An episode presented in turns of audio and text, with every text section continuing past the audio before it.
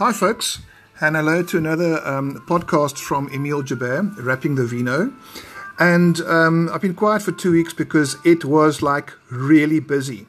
Now, apart from the normal happenings in the wine industry um, in springtime, I was um, responsible for helping organize one of the most amazing events in the South African wine industry. It's called the Celebration of Chardonnay, and it occurs every two years on the De Wetshof estate in Robertson.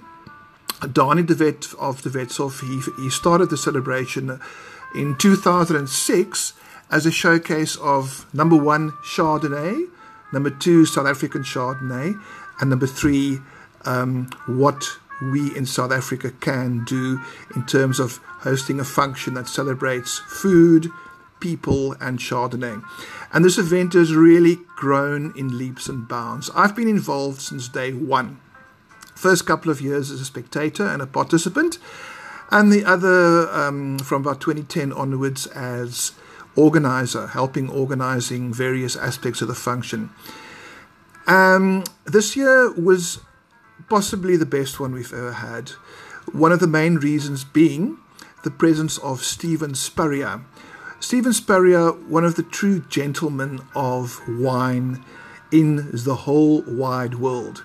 You know, and I mean, I spent 48 hours with, with this guy, and it makes being involved in the wine industry worthwhile, having access to people like these charming, old school British gentlemen that Steven is.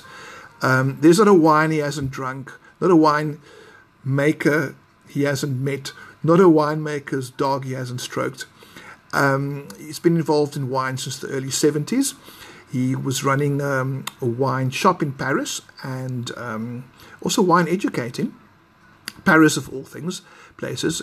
And um, he became famous in 1976 for organizing the what became known as the Judgment of Paris, where you thought, oh, what the hell, you know, one of those moments where you don't have much to do in your shop. Let's organize a wine tasting. Let's organize a challenge. Let's organize the best of France and its wines up against the best of, of all places, California, Napa, California. So there they were, all the great Burgundies and Bordeaux of um, the motherland of wine against um, the relative um, newcomers, 1976 newcomers they were from Napa Valley. And of course, as we know by now, Napa kicked France's butt. And um, this was known as not only the judgment of Paris, but also one of the, the kickstarters of America's foray into fine wine. But that was only history. What happened now? 2018, November, Robertson. Steven um, addressed the audience who were present. There were about 150 guests about Chardonnay. And one of the takeouts for me was um, Chardonnay being like the chicken of the wine industry. Um, the um, the chef can decide what he wants to do with it in terms of oaking and um, lees contact, uh, malolactic fermentation, and so on. And um, the other thing was the words that kept popping about what what good Chardonnay requires these days, and um, it looks in the wine world they're looking for energy and um, brightness and attention always had a problem with the word tension. It sounds a bit um, on the neurotic side, but I'm getting used to it. So Steven had um, words. He had the audience in the palm of his hand, very small hand, by the way. These English guys, you know, geez, my our Buddha mitts really pumped pumped his hand um, during this occasion. Uh, myself, Dani, and if you know, gave him a good working over in the odd handshakes we had. And if Schalk Burger Senior had been there, Mr. Steven Spurrier might be have to refrain from opening corks for the next couple of days. But what a great guy! And after um, the, the the speech, we went over into a panel discussion of 12 wines selected, wines representing icons and legends of the South African wine industry. Um, and the great thing about this event, we didn't have the winemakers coming up one by one turning to the audience and basically doing like a tasting sheet of their wines. We don't know all this talks about malolactic fermentation and gravel soils. I mean, repetitive it does become. What we did have, we had a panel of all the winemakers lined up behind the stage and from which they spoke towards the audience as their wines were being poured. Who was there? We had um, Bouchard Finlayson with their Mission Vale 2016. Peter Finlayson was there. Springfield Estate, Méthode Ancienne 2016, the lovely Jeanette Bruwer and the only rose amongst the thorns. Gary was there with Jordan Wines, Nine Yards 2015. Andrew Gunn represented Elgin with a fabulous Iona 2013 Chardonnay. Um, um, Mr. Schultz was there, Mr. Carl Schultz from Hartenberg with the Eleanor 2016. Jan Boland used um, a month's allocation of English to get through his presentation of the Vriesenhof Chardonnay 2012. It was great to have Simon Barlow himself there from Rustenberg. The Five Soldiers 2017, also what a wine. Sir Anthony Hamilton Russell, all the way from Hemel-en-Aarde, showed us um, Hamilton Russell Chardonnay 2015. Of course, Dani de Wet, Bateleur 2016. Kevin Grant with Ataraxia 2016. Boela Gerber, Groot Constantia, Chardonnay 2017. And then Neil Ellis who was the last speaker, the Whitehall Chardonnay 2015. This presentation discussion was led by Remington Norman and it was fantastic. I mean, Remington is one of the world's authorities on Burgundy, and we had the great pleasure to have him here in South Africa for this event. Um, and he conducted the the panel discussion like a maestro, allowing the winemakers just enough um, descriptions on their wine and talk of the wine before getting the discussion going with some some information and topics and so forth. Um, it was interesting hearing Dani de Wet talk about plant materials, saying that the clones we're using now were developed in really the cold decades of the 50s, 60s, and 70s, and um, could be in for changing our vineyards landscape dramatically as things get hotter. And um, was also asked what makes a great wine great, and you know he quoted Robert Parker, who said once at a, at a discussion where Dani was present. Robert Parker said, "A great wine is great wherever it is tasted as being great throughout the world," which essentially means that if the wine is showing true greatness at a dinner on a beach in Bermuda, as well as in a pinstripe club in London as well as um, a Cape Winemakers Guild tasting in Cape Town. If it is great in all those places, it truly is a great wine. So that was really a fantastic day. Um, this event is inclusive.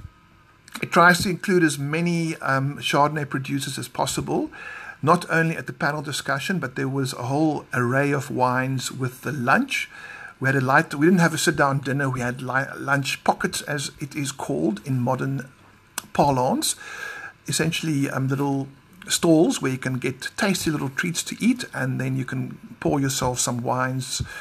No, we had so we had Meyer Joubert was there, um, was there, the Great Focal Point Chardonnays, Glencairn. I can go on and on.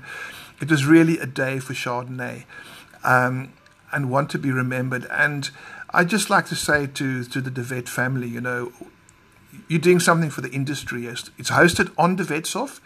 The Wetshof foots the bill, they organize it, but they really open their arms to embrace um, what Chardonnay has done for the South African wine industry and have done many of the, uh, the producers, I would say, a great favor by doing so. They enjoy doing it, it is, it is a passion for them, and um, we can only but look forward to next year. Everybody's really inspired now. You know, you know, the seventh organization of this event, there were some tired faces around saying, "Yeah, this and that, and what we're going to do next year." And and, but I promise you, as when those ten, ten pegs fell down on Saturday morning, we'd already started chatting about the next celebration, which will be in two years' time. As um, this one really acted um, a lot of inspiration.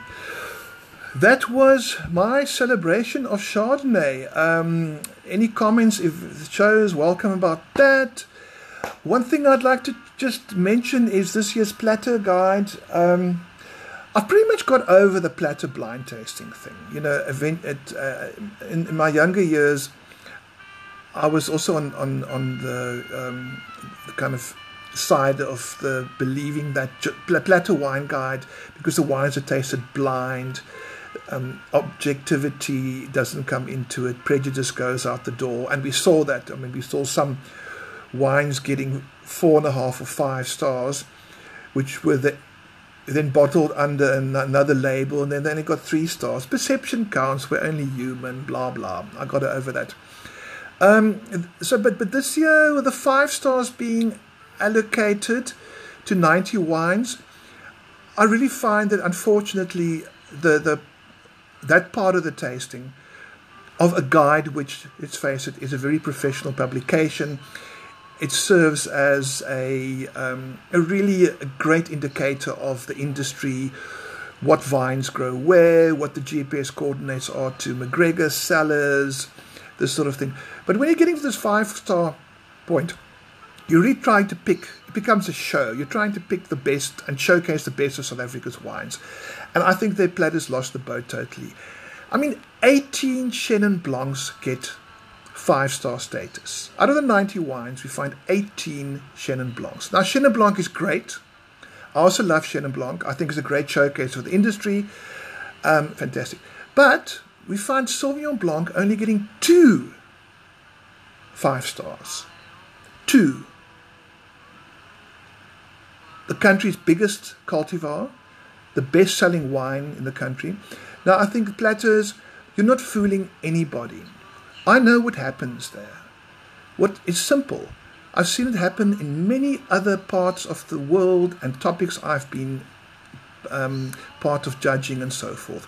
Just because Sauvignon Blanc is commercial, just because it's popular, just because certain people have said it's a boring cultivar, panel get together like a bunch of nuns menstruating at the same time and then decide, okay, we, this year um, we'll not judge Sauvignon on the same scales that we judge Chenin because Chenin is deemed to be more exciting, it's deemed to have older vines, it's deemed to be made by sexier producers. So therefore, let's give Chenin a really great tonk, which it deserves.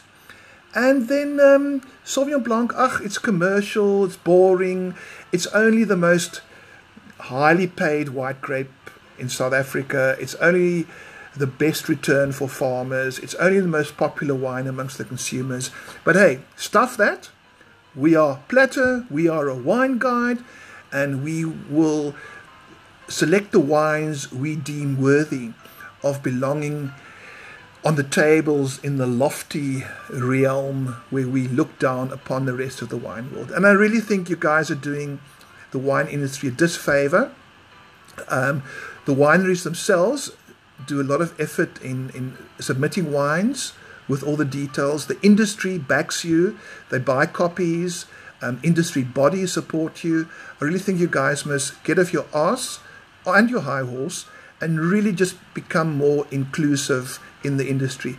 And if you need um, any tips how to do it, go out into the areas like Robertson and the Breede Kloof which, by the way, do not feature in Platter or the Platter icons because the prejudice is that those areas are hot, they have higher wine yields, they can't make great wine. There's also a lot of prejudice against those areas. But take go and look at the cooperation taking place in those areas, look at the inclusivity, and perhaps um, you will kind of um, bring out a rating of top wines that is more in line with the reputation that you wish to establish. Okay, guys, I'm signing out. I've got a cool golf day out in Darling. Um, I'm taking my A game, my three wood, and my special long handed putter. And if somebody gives me a ball, I'm playing ball. Signing out, Emile Joubert. Have a great glass of wine. Ching ching.